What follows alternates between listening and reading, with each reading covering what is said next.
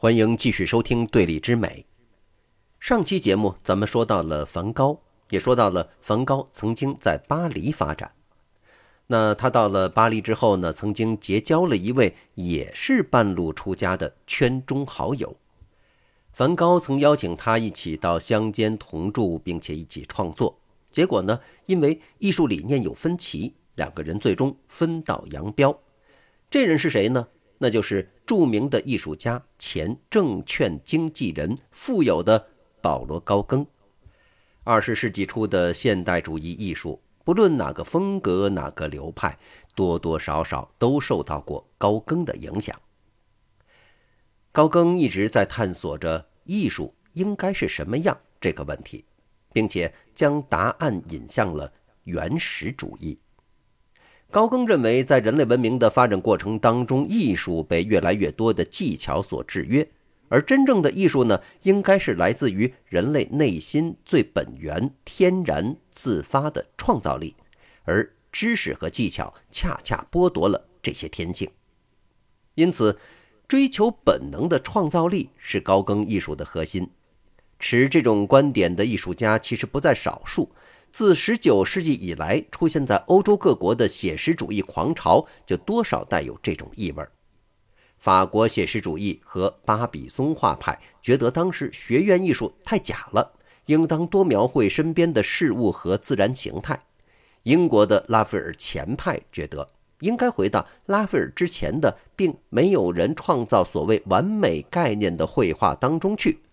俄罗斯巡回展览画派呢，要让俄罗斯人民认识俄罗斯艺术，于是开始刻画俄罗斯大城市之外的风情风貌。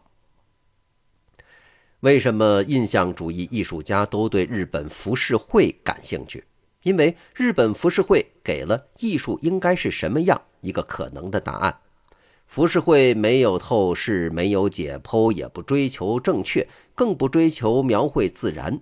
虽然许多情况下，浮世绘它只是夜总会的招贴画，含有大量的色情意味，拥有浓烈色彩和夸张表达，但这个呢，恰恰是一种原始的、不受客观技巧和知识束缚的表达方式。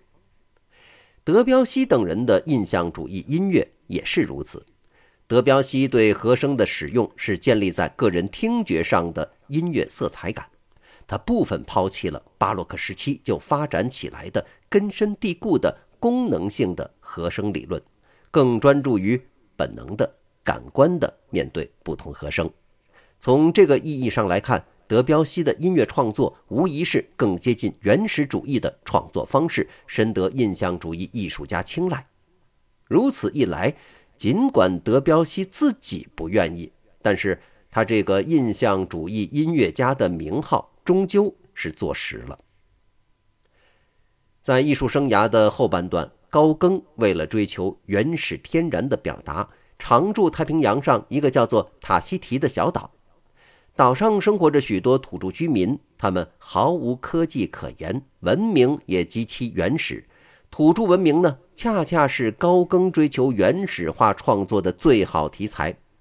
在这期间，高更创作了大量以土著人、土著生活为主题的画作，并借此对一些最基本的哲学问题进行探索。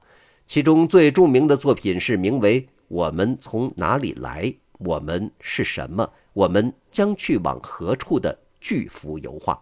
这三个疑问呢，就是我们经常会在一些笑话中听到的：说某人去一个学院，在大门，结果被保安拦起来了。保安问了三个问题：你从哪儿来？你是干什么的？你要去哪里？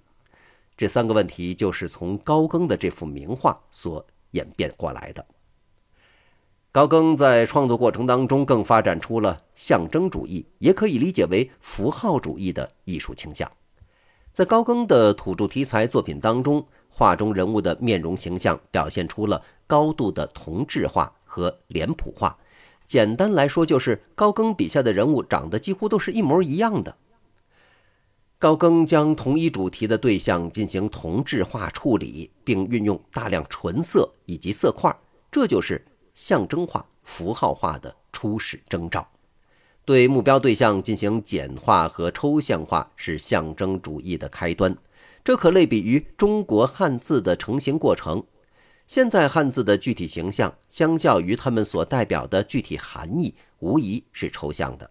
抽象汉字是经过由最早的甲骨文以及接下来的一系列象形文字演化而来。最早呢，人们要表示一条鱼，就画一条鱼的形象。这逐渐呢，鱼头、鱼身、鱼尾就演变成了笔画。象形文字的不同部分都被抽象简化成了笔画，如此造字才具有延展性。这就是为什么高更作品当中简化以及脸谱化的刻画展现了象征主义。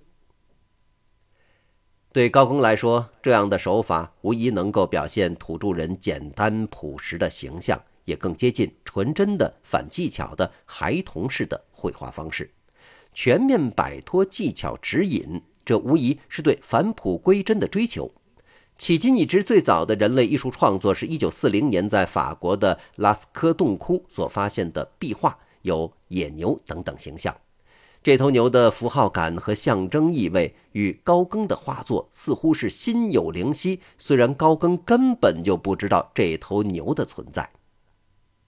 高更的原始主义和象征主义风格大大启发了后世的艺术家，比如。著名的纳比派追求的是艺术家的主观美学观对现实事物的变形，以马蒂斯为代表的野兽主义绘画追求的是粗放的刻画，是对内心艺术感受不加修饰的爆发式的表达方式。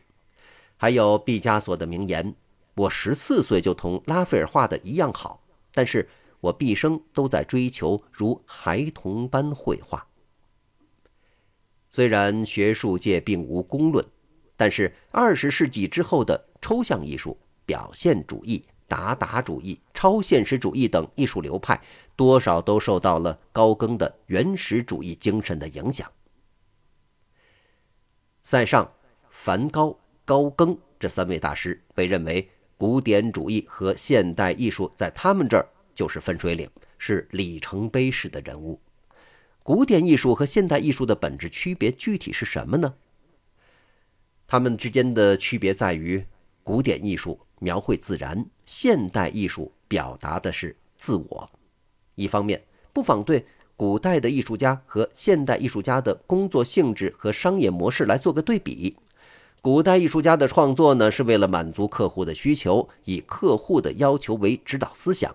在这个大目标下，艺术家不断提高技术水平，同时追求艺术造诣。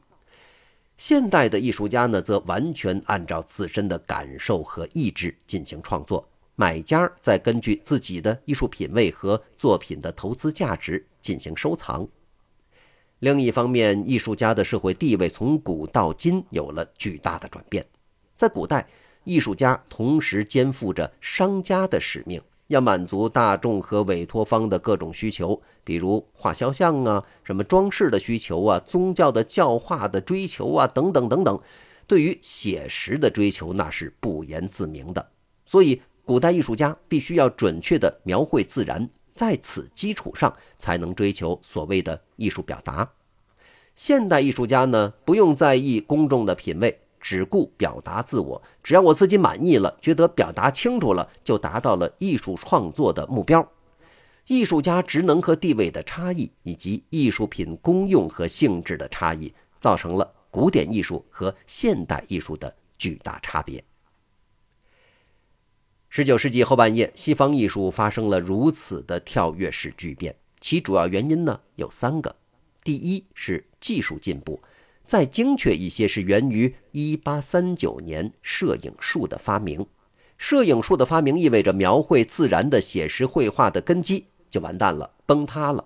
从此，追求画的像这件事儿已经走到了终点。你画的再像，不可能有照片那么准确吧？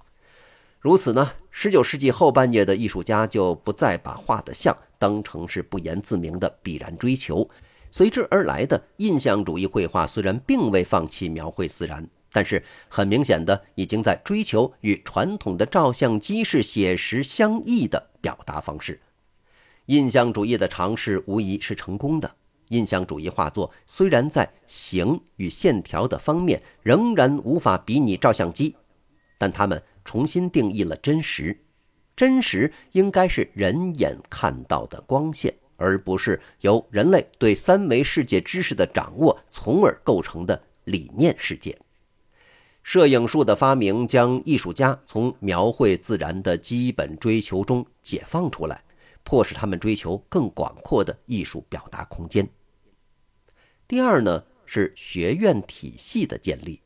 学院体系虽然弊端众多，但是也让艺术由一项活计变成了一门学科，艺术家也从手艺人变成拥有和学者类似的社会地位。有了皇家和政府的支持。艺术家就可以摆脱世俗需求的桎梏，专心艺术创作。随着教育体系的不断完善，出现了罗马大奖等激励措施，大大提高了艺术家的培养效率。艺术家在艺术学习上的资源也更加丰富。学院的建立让艺术脱离了对大众需求的迎合，成为和数学、物理、化学、生物等等一样可以深度钻研的领域。第三呢？是十九世纪资产阶级兴起，艺术具有投资价值，这是从古代大家就已经明白的事儿。而且呢，它是一直站在人类消费链的顶端。因为资产阶级不断壮大，能够收藏、购买艺术品的人逐渐增多，这导致艺术行业规模变大，制度更加健全。经济水平的提高，刺激着十九世纪资产阶级不断追求更高的消费。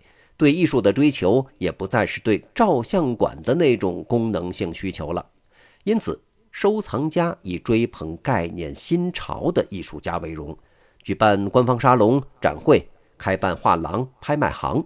如此一来，艺术创作和艺术品买卖就成了良性循环。资产阶级的兴起给艺术家追求自我的创作方式提供了强大的基础，这种基础必不可少。塞尚、梵高、高更这三位后印象主义艺术大师，对于西方艺术史进程的推动极为重要。他们的艺术对后世艺术家的启示在于激发他们思考什么是艺术这个终极问题。在对艺术任务的认知发生切实变化之后，新的艺术就此诞生。接下来，就让我们在下期节目开始去拥抱二十世纪的现当代艺术吧。今天咱们就先聊到这儿，下期节目再见。